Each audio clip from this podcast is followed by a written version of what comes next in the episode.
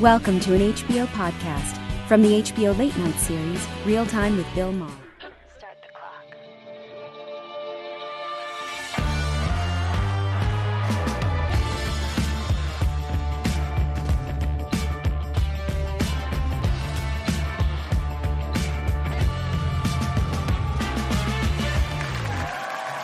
Hey, thank you.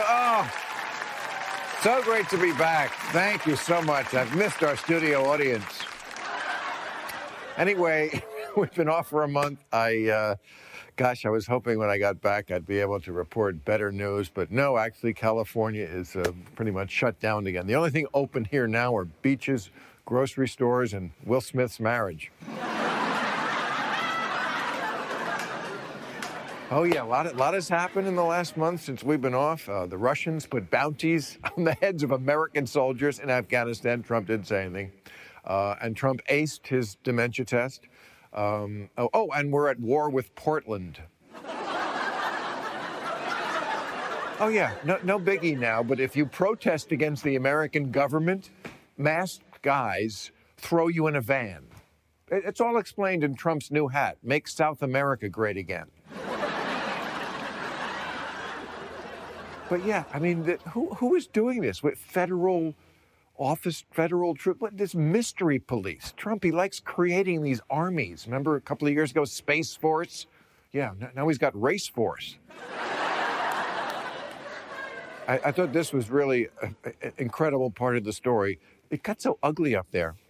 The protesters' moms at one point formed a human shield. They call it the Wall of Moms. And we're doing a similar thing here in L.A. when we have a protest. It's called the Wall of MILFs. It's L.A.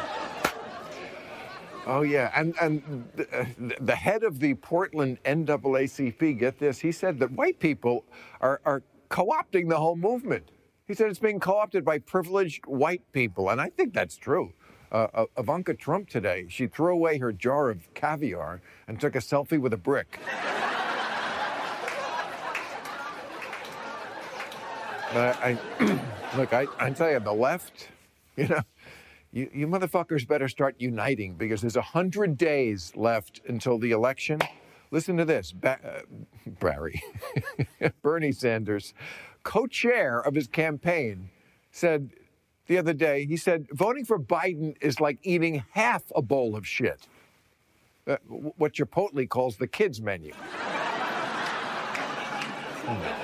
No, that's so not fair to Chipotle. Chipotle's healthier than fast food, even though I just said you eat bowls of shit. But you don't. We're mean to Chipotle. They shouldn't be. But yeah, I mean, look, things were going great in America, as we know. And then this week, Trump had to find a new favorite doctor, Dr. Stella Emmanuel. Have you seen her? Yeah. He saw her on YouTube. She was saying that medicines contain alien DNA and that disease is caused by having sex with a demon while you're asleep. But she... I'll give you a minute to absorb that one. But she likes hydroxychloroquine. So Trump said, I thought her voice was an important voice, but I know nothing about her. Yeah, a lot of people are saying she owns a lab coat. I mean, just remember this about when you hear somebody, well, he's a doctor. Yes, a lot of people can be a doctor. She's a licensed pediatrician. She is a real doctor. In fact, she's in my network, Kanye Permanente. And the good news is they're accepting new patients. But that's where we are in America. This is the president of the United States, endorses this crank doctor who says that the devil fucks people in their sleep. And my first thought is, well, it sounds better than reheating that meatloaf. And I'm telling you, this doctor, whatever her name, Dr. Crazy Person, she's not backing down. Today she tweeted, "Yes, America, some need deliverance from demon sperm." I'm not kidding. She tweeted that. And that's when Alex Jones went, "I'll have what she's having." But, of course, the big political issue these days is that the two parties are trying to hammer out another bill for COVID relief. And Trump, get this, insists that it include, this is COVID relief. He said it insists that it include money for a new FBI headquarters. Which, I mean, he does have a point about that we do need that. I mean, all the agents at the J. Edgar Hoover building say it's a real drag.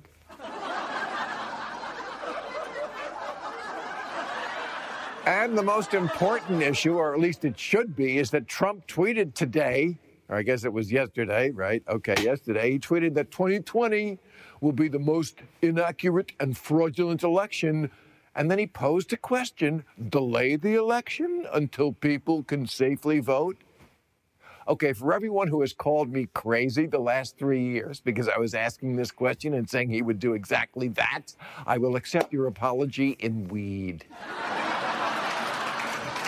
All right, we got a great show. We have Jim Carrey, Kerry Washington, Thomas Chatterton Williams, and Bari Weiss. I spoke to them all yesterday, today, but that was yesterday. Let's get to it. Okay, she is the Emmy-nominated actor who produced the ACLU documentary The Fight, which you can see in select cinemas, on video and on demand starting Friday, July 31st. That's tonight for those watching tonight. Kerry Washington.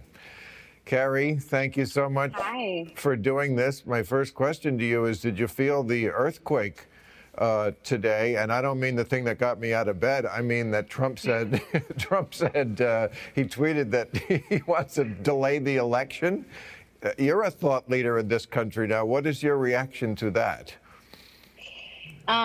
You know, not to jump right into the film, but I do have to jump right into the film because one of the things that that happened for me, you know, I've always had such a great deal of respect for the ACLU and have always, you know, had a really good working relationship with them. But what I came to realize is every single thing that we are worried about right now, LGBTQ rights, women's right to choose, police brutality on Black bodies, immigrants' rights, voting rights. When you read something horrible happening in the paper, you can be guaranteed that the ACLU is on it. They are at the forefront of this fight of battling the attack on civil rights and civil liberties. So my first response, honestly, when I read it was like, oh, I bet that Dale Ho, who runs the voting rights division at the ACLU, is going to drop out of some of our interviews for the movie today because he has work to do. And I'm grateful that he's on the ground doing that work. Right. Well, they sure need defending, the ACLU, because they also defend people who are abhorrent. And I think a lot of times on the left, we forget about free speech in the interest of not being offended. And I think it's great that someone like you gets out there and says, yes, the ACLU is our friend, even though they defended the Nazis in Skokie. They defended people at Charlottesville. They defended the Westboro Baptist Church. I mean, they walk the walk. They really do. You know, people, I try to remind people that there hasn't ever been a president since the inception of the ACLU 100 years ago. There's never been a president who hasn't been sued. They've sued every president, Republican or Democrat, because they really are invested in the rights of all people. But I'm very proud of how we deal with the whole Charlottesville situation in the film. We really... we ask them about it. We are invited into their introspection, and they're doing a lot of conversations within the organization right now around where they stand and making sure that they're also factoring in access to power when they choose their clients. You know, they believe in free speech, but when they decide which clients they will work with, they're having really complicated, nuanced conversations about that, and we were able to capture some of that for the film, which I'm really proud of. Yeah, well, you should be. It's a great film, and I hope everybody gets a chance to see it in some platform, and we have lots of time to do that, so you should see that. That's right. That movie. That's right. I know everybody's watching Black is King this weekend. I am too, but when you're done with Black is King, then you can watch The Fight. Okay, so it was John Lewis's funeral today. This show airs tomorrow, but it was today, and I know you knew him. You must have had a lot of thoughts and emotions, and President Obama spoke, of course, to no one's surprise. He was great. Bill Clinton spoke. George Bush spoke. Not someone you'd expect, but to me, I thought that was a good sign in America. We have to. I did too. You did too? I did. I really did. I felt like, you know, this idea of being able to have conversation across the aisle, the idea of respect and civility. We are talking at each other and not with and to each other. And that is not how we're going to get to real change in this country. But, you know, there are people who will say, well, it's not right because George Bush's father did the Willie Horton ad, and George Bush, you know, was not a great friend of the African-American. What do you say to that? I get it. But I think that it's funny, like, it's funny how you know, things can seem rosy when you're in, when you're faced with new circumstances when it comes to presidents. But I marched, you know, I protested Bush's presidency. I protested the war. I protested the cuts to federal funding for the arts. I still think that when a great civil rights leader passes and somebody from the other side of the aisle says, I want to come and show respect, that is something that I welcome. And I welcome it because we have to restore the Voting Rights Act. And I want to be in conversation with legislative officials, with elected officials who are willing to step outside their comfort zone to do what is right for all people. And just staying away and keeping this huge divide is not how you guarantee rights for all Americans. Yeah, I think that's a great point also about with Trump, we have perspective now, you know, about people we don't agree with fully, but you know, it doesn't really help anything to point fingers and say you're not nearly as good as me, so you know, you have to just be banished. But okay, so Joe Biden, he says, announced the other day that he is going to choose his vice president in the coming week, and we may find out who that is very soon after.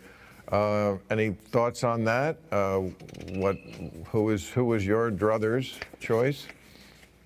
Who do you think it's going to be? I think it's going to be Kamala Harris.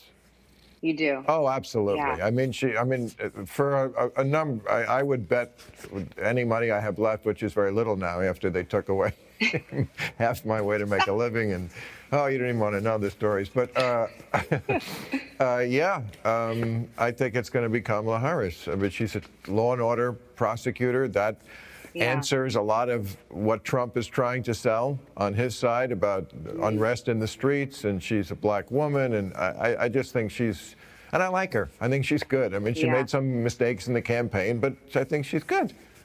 Yeah, I agree. I think that would be an excellent choice. I think Kamala would be an excellent choice. I think Stacey Abrams would be an excellent choice. Susan Rice was on our show. She'd be great. Yeah. I love her. Yeah. I love her. These are really, really powerful, strong women. Well, we love you. As I said to you before we started, you keep getting to be a bigger star, but you keep doing our show, which I can't say for all the big stars out there. Like Joe Biden used to do our show, then he became vice president, and he forgot all about us. But you are true blue. I thank you so much. Congratulations on your 10 Emmy nominations yesterday, and good luck with the film. Thank you so much. Thank you so much. Okay, here's our panel. He is a columnist at Harper's Magazine and author of Self-Portrait in Black and White, Unlearning Race, which will be available in paperback on September 15th. Thomas Chatterton Williams, who I call Sir Thomas Chatterton Williams because it just fits. And she's a journalist and author of How to Fight Anti-Semitism, our friend Bari Weiss. Hey, guys, how you doing? Good. Pretty good. You two troublemakers.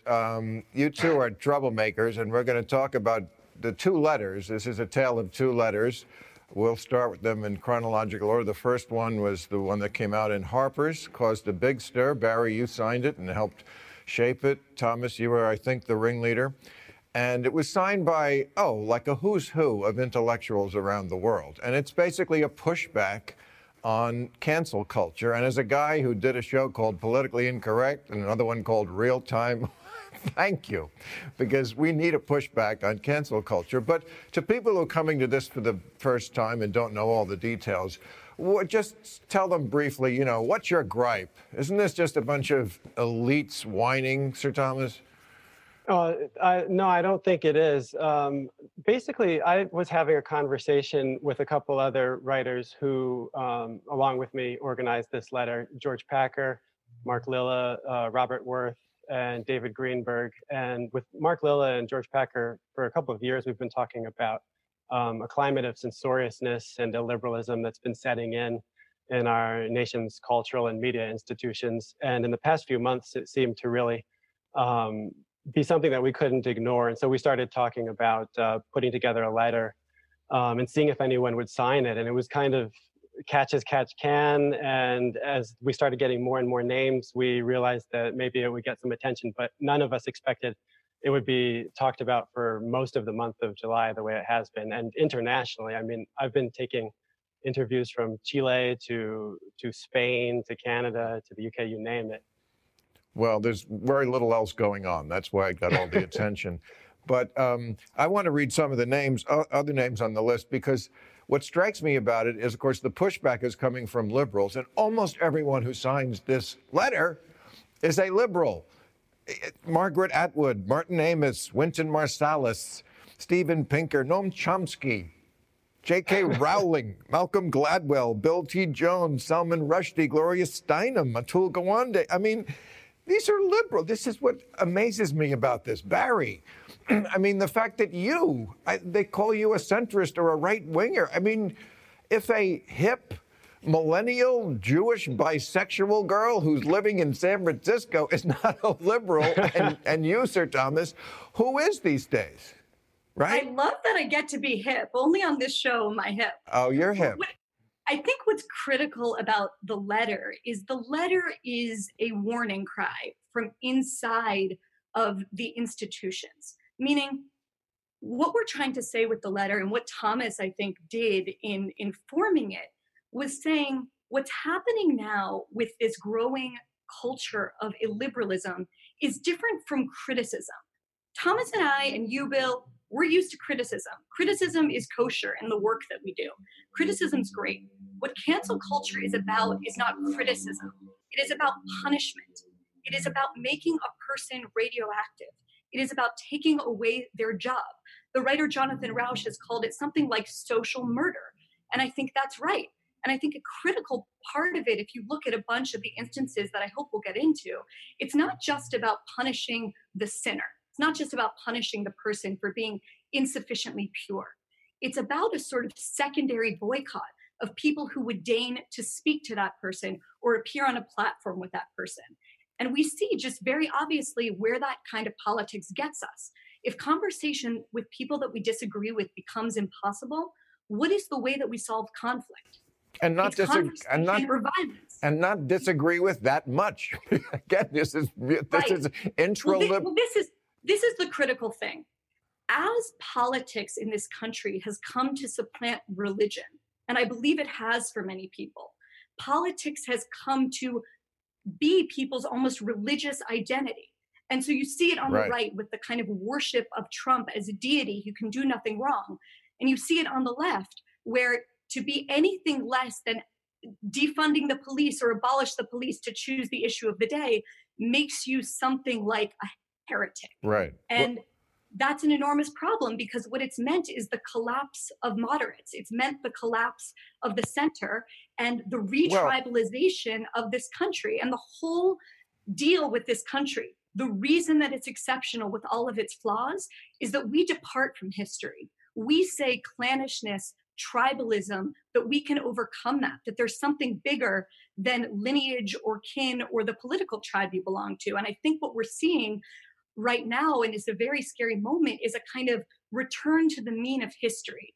And I think it's up to us to defend the ideas that have made this country unique and a departure from history. And it makes people inauthentic. For those who think that this is just, again, celebrities whining or elites or something, there was a survey recently and 62% of people, you know, regular people, say they're afraid to share what they truly believe. And we become, I used to call them avatars. There's your real self who talks around the kitchen or in a bar or with very close friends who you trust. And then there's this public person, which is even if you have 100 followers on Twitter or whatever at the office. Sometimes even at the drunken clam when you're with friends, you can't trust. They might tattle on you at work if you say a bad joke or something. And people don't like walking around on eggshells. So I just want to read, so put some meat on this. Part of this is exactly from your letter. Editors are fired for running controversial pieces. Journalists are barred for writing certain topics. Professors are investigated for quoting works of literature in class. A researcher is fired for circulating a peer-reviewed study. You know, when you go, when the science has to come second to the political correctness, we're in trouble. Am I right, Sir Thomas? This is more about than just elites. Oh, absolutely. And, you know, the Cato Institute study that you cite, it states also that moderates, liberals, and conservatives are all afraid to say what they think. The only group that says that they don't feel this fear is staunch progressives. So that's most of the country. The 62% is an ideologically diverse assortment of people. And the reason why this critique that this letter was in defense of elites who don't like taking criticism on social media, the reason why that doesn't ring true is because so many people have been emailing all of us to let us know their editorial assistants, their associate professors, their people in law firms that don't feel comfortable saying what they actually think. And it's actually an act of generosity when you have someone like Malcolm Gladwell or someone like J.K. Rowling sign a letter like this and make it so that these people feel less alone and let them know that there's some support for the views that they have. The cancellation is not about bringing down elites back to earth. It only takes a few cases actually to have an enormous onlooker effect that has a chilling and stifling and narrowing influence on all of our behaviors. The onlooker effect is really what we're taking a stand against. All right, let's go to Bari's letter. Now, you resigned from the New York Times. It was read in Congress today, part of it, because the four heads of the big tech companies were testifying before Congress, and Jim Jordan, who I don't like at all, but, you know, this is the thing, that you make this a conservative issue. That's good for conservatives, because he's not wrong to quote this, and it's not wrong. He quoted your letter, from your letter, Bari, saying, "Everyone lives in fear of the digital thunderdome. Online venom is excused so long as it's directed at the proper targets." And Zuckerberg agreed. Bezos agreed. Bezos said social media is a nuance-destroying machine. And I agree, and I don't want to live in that world. And Bari, you also said Twitter is not on the masthead of the New York Times, but Twitter has become its ultimate editor. What do you mean by that? Well, first of all, I'm gratified that the heads of those big tech companies agree with me. But I think they need to look inside their own houses. The fact is that the reason that the New York Times and all of these other newspapers around the world have been decimated is because of the products that they sit on top of. The reason that Twitter is the assigning editor of the New York Times is because the printing press isn't the printing press anymore. It's because the printing press is in each one of our pockets. These technologies have severed our relationships with the editors and the newspapers we used to rely on. What I meant in that letter when I wrote that Twitter's the assigning editor, what I mean by that is that in order to do our job well, writers and editors, we need to have a level of bravery and thick skin and fearlessness. And when you are living in fear of an online mob, all it takes is a dozen people to repeat a lie about you, that you're a racist, that you're a transphobe, that you're a bigot, for that lie to become true. And that's extremely dangerous. Now, the thing that insulates it is that when you have leaders at the top who say, we don't care about that outside noise, we're going to stand by you and the truth that you're pursuing no matter what. The problem that happened at the Times, and that's referenced in the letter, the Harper's letter that Thomas helped shape, is that my boss got fired for running an op-ed by a sitting U.S. senator. Now, you might say that Tom Cotton is detestable, that you disagree with him, but I don't want to live in a world where the views of half of the country can't be heard in the paper of record. And that's, I fear, where we're headed. Right. Well, you are I don't know if you are going to sue, but that's part of what was talked about. You said it was an unlawful, you talked about unlawful discrimination in a hostile workplace environment. Let me ask this about the link between this issue of canceling and race, because it seems like that's the ultimate issue with the cancellation culture, if you're on the wrong side of what that is now. And of course, Sir Thomas, this is one of your big themes, and it's a theme that goes back to the 19th century in American history. Should we integrate? Should we become a people who don't see race at all? Or, as the current vogue seems to be gathering, should we be a people who see it everywhere? So why don't you give us your major theme on that? Sure. Well, you know, one definition of insanity is doing the same thing over and over again and expecting a different result. We have a long and tortured history of believing in what biologically is not real, racial differences between groups of people. By leaning into this fiction and reinvesting in the racial idea as a way of making a healthier society, that seems totally wrong-headed to me. The two voices that dominate the conversation on race right now in America are Robin DiAngelo and Ibram X. Kendi, both of whom are absolutely uncompromising in their views of racial difference. They, to paraphrase James Baldwin, they both insist that man's categorization is the only thing that's real and that cannot be transcended. So that means white individuals are irredeemably members of oppressive an oppressive and privileged group, and black individuals are inescapably members of a group upon whom white people act, either for good or for ill. But blacks are not agents in this. And then Asians and so many other people who don't neatly slot into this racial binary, we don't know what to say about them. But for DiAngelo, there's a kind of circular logic that's very devastating. If you're white, you're inherently racist. To deny that is to prove your racism, and to admit that is to prove your racism.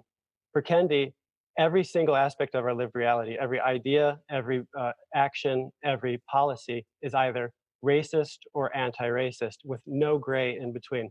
What other aspect of our lived and shared reality is so neatly bifurcated and oversimplified as that? We don't even accept any longer, and for good reason, that even sexual difference is so either or a matter. And we are accepting that now in our understanding of race and racism. And it's also just, it's an unbelievably flattening category. Is the person whose grandparents crawled out of the death camps of Europe the same as, do they have the same lived experience as a person whose grandparents came to this, whose ancestors came to this country on the Mayflower? Is a Nigerian immigrant to America different from a person, their lived experience, than a person whose father grew up in the Jim Crow South? That's ridiculous on its face, even if those people have the same amount of melanin in their skin. Right. And it, I find that everyone is always having a, certainly on the far liberal left, a contest about who's better on this issue. And, you know, somebody was saying to me the other day about, there's never been a black woman governor. And I was like, yeah, that's bad. That's terrible. We should elect one or more. And then it was just become a contest of who hates that more. Who is more pissed off about that? And that's not what really is going to move us forward. I feel like the view of Obama and Martin Luther King is being lost. Do you feel that way? Yes, I think that we're in danger of really reinvesting in the idea that race is real and that it cannot be escaped, that it is the fundamental category that defines us, that white people are essentially different from black people. And we're in danger of making people living today, we're creating a world where everybody alive today is a representative of the thoughts, misdeeds, and circumstances of their ancestors. And that's not a world that I want to create. Yeah, I want to connect what Thomas just said, the idea that, you know, people are guilty because of the sins of their ancestors. There's a really relevant case that connects to cancel culture, which is what we were talking about before. the letter was signed by luminaries, but there are lots of people in this country who are feeling the sting and the immiseration of cancel culture who aren't famous. I spoke to one of them last night. His name is Majdi Wadi. He's a Palestinian refugee who built an unbelievably successful business called Holy Land in Minneapolis. He has 200 employees. They make hummus. They have a bakery. They have a restaurant. Someone discovered the tweets of his daughter that she wrote when she was between the ages of 14 and 16 years old. Immediately, when those tweets were discovered, they were horrible tweets. They were racist. They were anti-Semitic. All of his accounts were canceled from places like Costco and Sam's. The lease owner of his bakery is kicking him out of the building, and he's scared he's going to go bankrupt. He fired his daughter. He apologized. He agreed to have anti-racism training. None of it was enough. And he said to me, I've lived the American dream, but is this America? Is it America to hold a business owner liable for the sins of their child when they were a teenager? That seems deeply un-American to me. Well, I mean, that's an extreme example, but there are lots of extreme examples, examples that aren't extreme, but also makes me always want to go, who are these perfect people out there in the world today who have never made any mistake of any kind? And don't they think it's going to come back and bite them in the ass? Well, that's the whole point. There's also an argument from self-interest that should be more prominent in the debate around cancellation. To paraphrase Christopher Hitchens, when you violate someone's free speech or you propose to violate their free speech, you are in effect also making the rod for your own back. The rod of illiberalism can be picked up and used by anyone. And we all seem to think that it's just our side who will always get to decide. But of course, that's not true. And of course, it's like Robespierre couldn't escape the guillotine. Like, we should learn a lesson from that. And the fact is that cancel culture can come for any of us, which is why we have to resist it.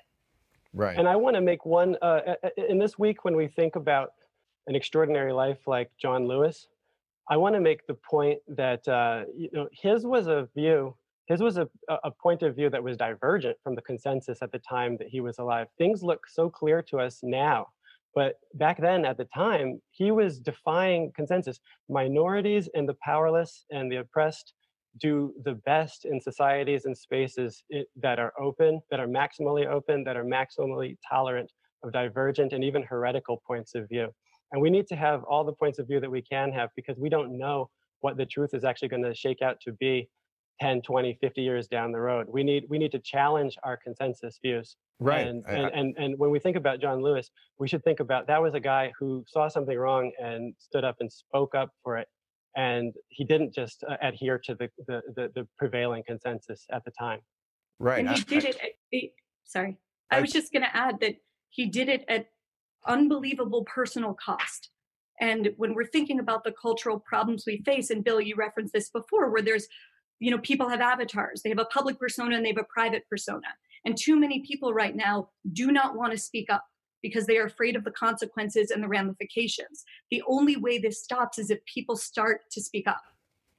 Well, that's a great question. Why did, if most people don't like this, and there have been a number of surveys about this, like something like 80%, including most liberals, do not like this atmosphere. Why does it retain the power that it does? Who has this power, and why, and how can they exert it so fully? Is it just because people are too afraid when someone sticks a microphone in your face? I think this is what it is a lot. And they say, this person said this. Even you, if you really think, again, your real person thinks, that wasn't so bad. It's just much safer to go, yes, what a terrible thing they said. Now I'm on the safe side of the debate, and the Twitter mob doesn't come after me. How do you get back at the Twitter mob? How do you take down the mean girls? Thomas, you want to go first? Sure. I think that, we're in uncharted territory. I think that we can't really have a conversation about what is new and different and why people are so timid now without talking about technology and about the fact that people aren't really accustomed to or built for, other than some celebrities, aren't really built for 100, 1,000. In the case of someone like Justine Sacco, 1 million or more people criticizing you and calling you names and coming at your job all at once. I mean, when you have a big enough quantitative change, it makes a qualitative change. We're in a new territory. And I think that the onlooker effect, it cannot be overestimated. People see what happens to somebody like Justine Sacco They even can see what happens to somebody who's strong enough to survive it, like Kevin Hart or J.K. Rowling, and they know that they don't want to come anywhere close to that. And so we all keep our heads that much lower, and we all adjust our views to not stick out, to not ruffle any feathers. And it has a devastating effect on the free exchange of ideas. And it's and something that we haven't tackled yet. We're participating in a mass psychological experiment with these technology companies, and we don't know where we're headed with it. I agree. And I think that one very obvious way that this stops is by, you know, it's one thing for individuals to stand up. It's another thing for companies and corporations to stand up. Trader Joe's today, I recommend everyone goes and finds it, put out an amazing statement. They were criticized because they had different ethnic names on various food. It's kind of kitschy and fun, you know, Trader Jose's on their beer. And they were criticized by a very strong online boycott that said this was racism. And they said, no, it's not. It's fun. Our customers enjoy it. We enjoy it. Sorry, we're not changing it. That kind of thing right now is sort of like a profile in courage, right, which says something about our moment, but that's really what's required. Right. You're right. That's what we need more of, because being able to speak freely, for those who say, well, sure, this is an issue, but, you know, in the age of Trump, it's really just a small, it's not a small thing. Being able to speak freely is the lifeblood, not only of democracy, of really just our very way of life. So, yeah, okay, Trader Joe's. They got to do something about the parking lot, but I agree with you that that's a good thing. But I got to go. You were great. Thank you for coming on, and keep at it, because, you know, we need to keep at it. Thank you, guys. Thank you so much, Bill.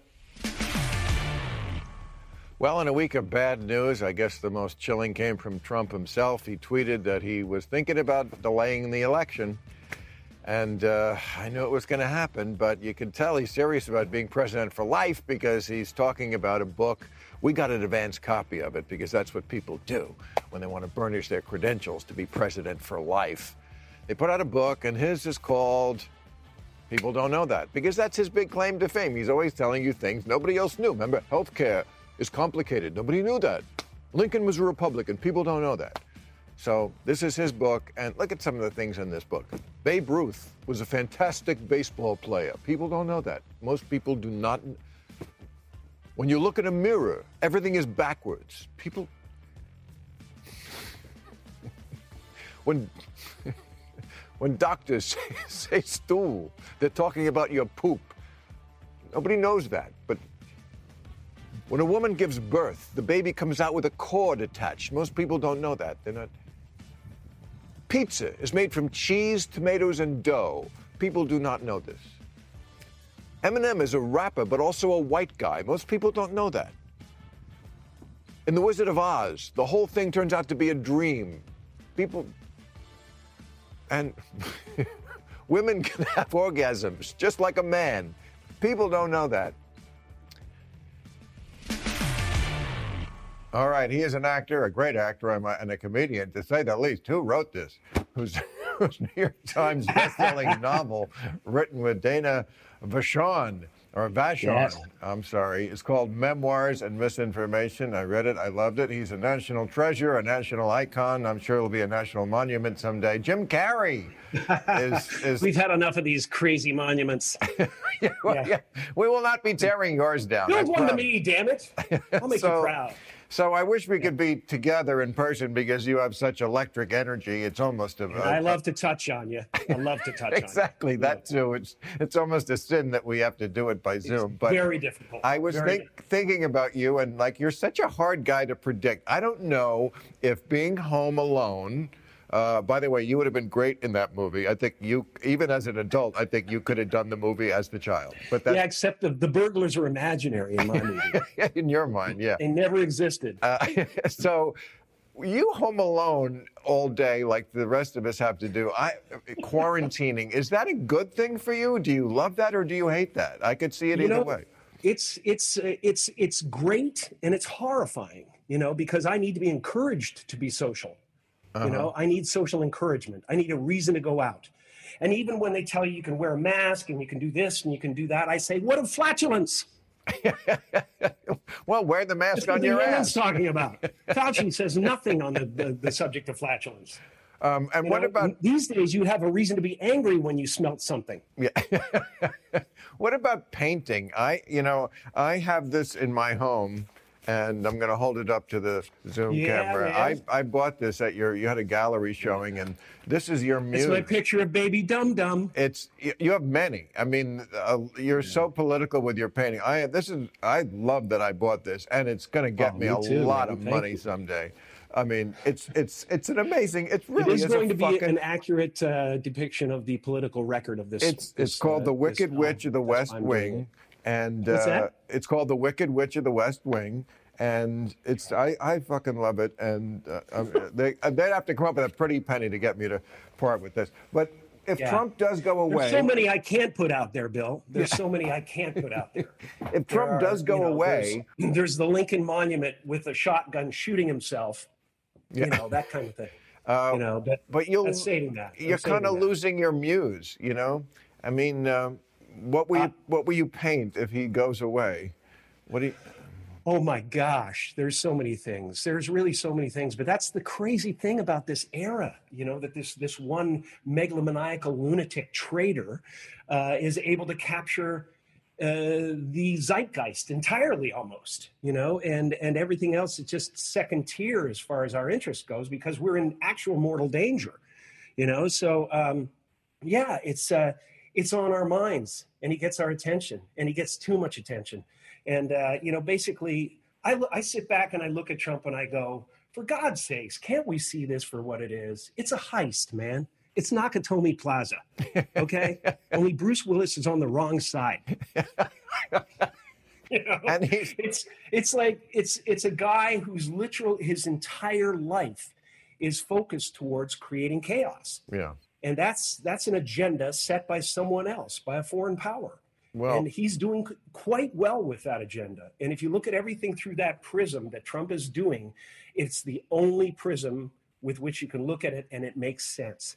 Well, it makes sense as total chaos and destruction meant to, like the oligarchs' plan to, divide and conquer, get us fighting with each other, fighting with ourselves, and then they can steal whatever they want to steal. They can turn the world upside down and shake it till the money falls out.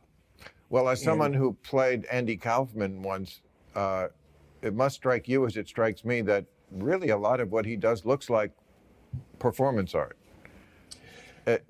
Exactly. I don't think he's smart enough to do performance art, but I just think he's a wounded being, you know, and that is the difference, you know, that I talk about that, and Dana and I talk about it in the book is the difference between celebrity and tyranny. Yeah, let's get to your book. Let's not like Donald Trump hijack all your time here when it's really about your book, which I have here. Look, I wrote you after I read it. I loved it. How did it happen? How did 9 years of conversation and friendship turn into 3 years of insane work and something so what I think is beautiful? And I can say that because I'm only responsible for half of it. Well, and, it really, you know, it's just an incredible gift. I don't know what else. It's like I'm almost embarrassed about it. Well, let me tell people. Got on the bestsellers list. I was just shocked in the best possible way. But at this point, people are going to go like, oh, Jesus, I mean, what is this dude? I mean, that's why I'm holding back my thesis about let me tell them what the book is. Quantum entanglement. Let me describe a little for people who might want to get this. You're fucking up your own plug, Jim. I don't care. I know you don't. I can't fit in this format, man. There's the Jim Carrey. Some people are just too big for it. Just me and Elvis can't do it. We can't do it. Hey, man, can you move back a bit? It's the pictures that got little Jim. You got to see the karate. You got to see my karate move, man. But what I immediately was grabbed by was the fact that it's a book where Jim Carrey is a character, much the way in a sitcom. You know, that became the template now. Larry David started it with Curb Your Enthusiasm, or maybe Jerry Seinfeld, really, but that was Larry's show, too.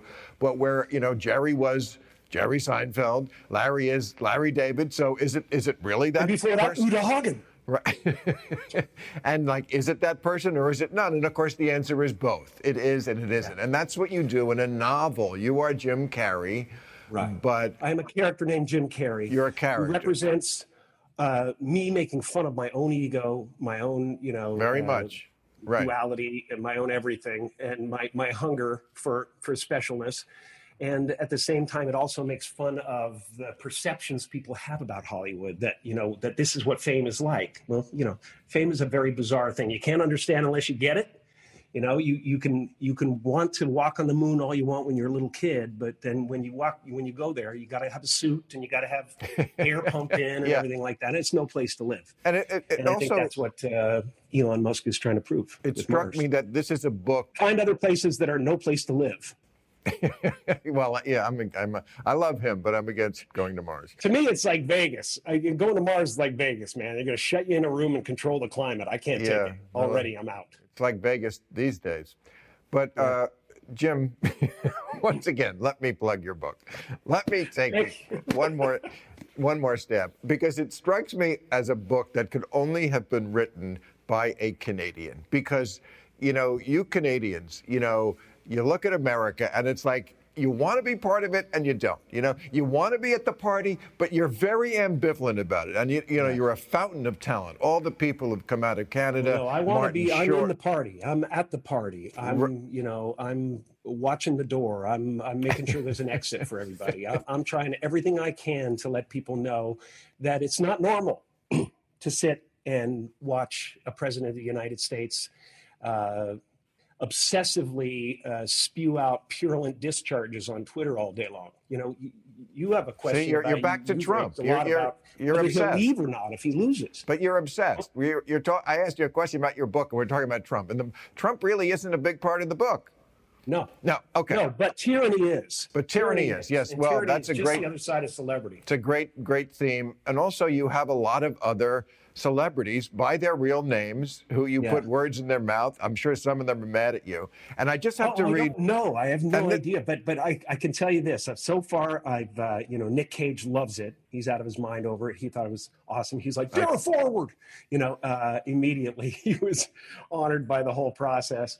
Joan Dangerfield sent me lovely emails about Rodney. How much she loved it and how much Rodney Dangerfield would have loved it, and how I dealt with that character and kind of the fear of the future, loss of AI and all that stuff. And that we're actually going to be talking to dead people and stuff soon, having relationships with them. I just want to read one little quote here because I thought it was so funny, pointing to the fact that it's so hard nowadays to actually do parody. You cannot stay ahead of how weird shit is. And at the end, I don't want to give too much away, but during the alien invasion, Kanye West says, "You need not be afraid. They speak to me in supernatural verses. I am one with their jam." And I'm not so sure he didn't say that this week. Yeah, I know. It's a very strange thing where parody becomes very parallel with reality. But we got to mark these things. You know, he's one of the great characters of our zeitgeist at this moment. And I wanted him to have a place in it. Now, no matter what he's doing, I can't figure it out. For me, it was a real gift in this time. I was home, you know, we had a month off last month, and to have this book really gave me a few days of, I read it very fast, great pleasure. I recommend it. It's so great, man. Love to see you. It's so nice to hear that from you. I admire you so much and your opinion. I'll finish your thought. I love that, and all right. I'm just very, very lucky, yeah. Yeah, we both are. All right, let's hope we have luck in person soon, and I will see you soon, Jim Carrey. Absolutely. All right. So great to see you, Bill. Thank you. Okay, time for new rules. New rules. Boy, the squirrels here have missed new rules. All the woodland creatures are new rules. Okay, new rules. Someone has to pull Trump aside and explain to him that when you brag about acing your dementia test, you're also admitting that it was recommended you take a dementia test. It's embarrassing you had to do it in the first place. It's like boasting that you change your own diapers. New rule, if in February you tweet, "Keep America Great," and then in July you tweet, "Make America Great Again," you have to admit that between February and July, you ruined America. New rule, someone has to remind the check engine light what country this is. Ooh, there's something wrong. And if we don't deal with it now, it's going to grow into an even bigger problem. Come on, check engine light. This is America. Call us when the car's a fireball. New rule, the woman in a Panera who protested wearing a mask by yelling, "You fart out your ass, you can smell it out of your ass. You think that a mask is going to protect you?" has to admit one thing. If someone farted on you, wouldn't you rather they were wearing pants? New rule, don't be stupider than your spouse. Here's a real quote on Facebook from a woman in South Carolina who hates wearing a mask. Quote, "My husband had to wear a mask on a business trip, and now he has chlamydia." And she believed him, that he got chlamydia from a mask. And it was a strange coincidence because while he was away, her underwear gave her herpes. And finally, new rule, America's top health officials have to find the courage to do what the health officials in Huntington, New York did. They told the entire town of 200,000 to go on a diet because, as the head of the program put it, with COVID-19, you're twice as likely to have a poor outcome if you're obese. Actually, it's worse than that. Public Health England found that people with a body mass index of 35 to 40 have a 40% greater risk of dying from COVID. And over 40, it's a 90% greater risk. Even being mildly obese makes it 5 times more likely that catching the virus will land you in the ICU. And now, people are gaining even more weight. They call it the quarantine 15. Geez, I remember when plagues had a slimming effect on people. I don't think it's a coincidence that the countries with the lowest rates of obesity have had the fewest COVID deaths. Maybe China isn't hiding all their COVID deaths. Maybe their secret is that their obesity rate is 6% and ours is 42. And pointing all this out doesn't make me a dick. In fact, the shame is on everyone in media and government who is too cowardly to emphasize how important an issue this is. Because the virus made it an issue. Obesity was already killing us slowly, but you mix it with COVID and it kills you fast. You can scream all you want at me for saying that, but it won't change the scientific truth of it. Look, no one deserves to die because of their weight. And we should spare no expense protecting vulnerable people, no matter why they're vulnerable. But make no mistake, America fighting COVID is like a boxer who went into the ring out of shape and is taking a beating for it. Every day we hear the same warnings about fighting the virus. Wear a mask, wash your hands, have sex through a glory hole. But the people in charge of health during a health crisis, Dr. Fauci, Dr. Birx, Surgeon General Adams, head of the CDC, Dr. Redfield, National Institutes of Health Director, Dr. Francis Collins, they never really mentioned the one major thing most people could do to ensure a better outcome should they get it. To me, it's such a scandal these doctors won't look straight in the camera and say, the number one thing you can do to improve your chances is to be in better general health.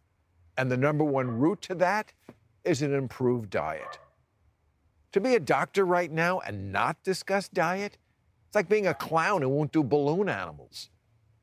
Why not an all-out campaign to educate the public on the dangers of a diet of sugary, chemical-laden crap? Krispy Kreme honored our frontline doctors and nurses in April by giving them 18 million donuts, which is like honoring firemen with napalm.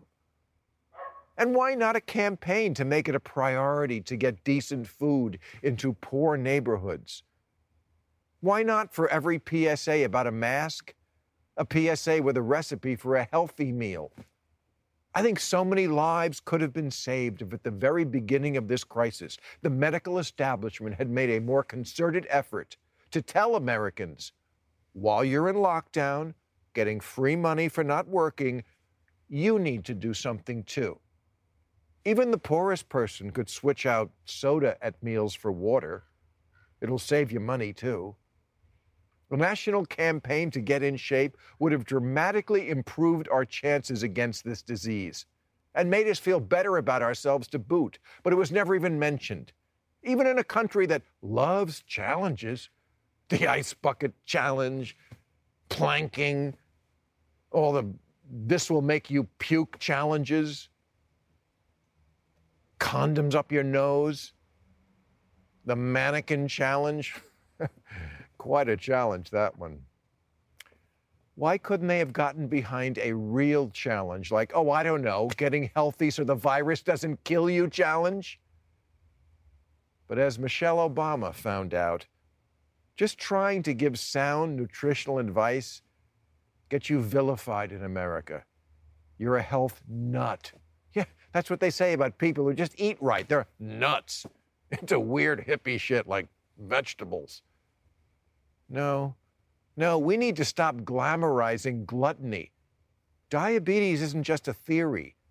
And with this virus now, enablers and glorifiers, you're playing with people's lives. If you're always on about how this is a life and death issue, and it is, we can't have body positivity be a third rail anymore. Political correctness can kill. I've seen it before. This issue is too fundamental to who lives and who dies, and to how successful America is going to be in getting out of this crisis. All right, that's our show. I want to thank my guests, Kerry Washington, Sir Thomas Chatterton Williams, Bari Weiss, and Jim Carrey. We'll be back next week, probably in my backyard.